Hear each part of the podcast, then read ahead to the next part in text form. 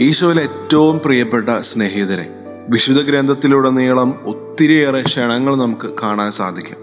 വിശുദ്ധ യോഹനാന്റെ സുവിശേഷം ഇരുപത്തൊന്നാം അധ്യായം പന്ത്രണ്ടാം വാക്യത്തിലും തമ്പുരാൻ നമുക്കൊരു വളരെ ലളിതമായ ക്ഷണം തരുന്നുണ്ട്.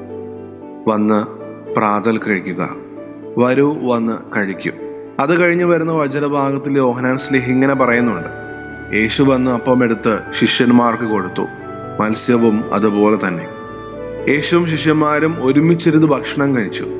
കാലക്രമേണ അവർ ജെറുസലേമിലേക്ക് പോയി ജീവനുള്ള ക്രിസ്തുവിന് സാക്ഷ്യം വഹിച്ചു. ഒരു ക്ഷണത്തിന്റെ ആവിർഭാവമായിരുന്നു അത്.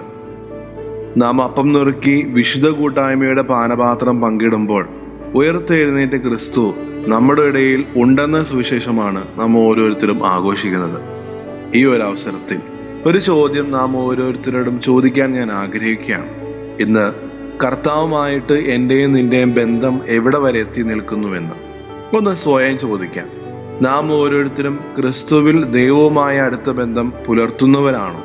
അതോ ഗലീലയിൽ കടലിൽ ശിഷ്യന്മാരെ പോലെ നമ്മുടെ സ്വന്തം ഗതി പിന്തുടരാനും കാര്യങ്ങൾ നമ്മുടേതായ രീതിയിൽ ചെയ്യാൻ നമ്മൾ തീരുമാനിച്ചിരിക്കുകയാണോ എന്ന്?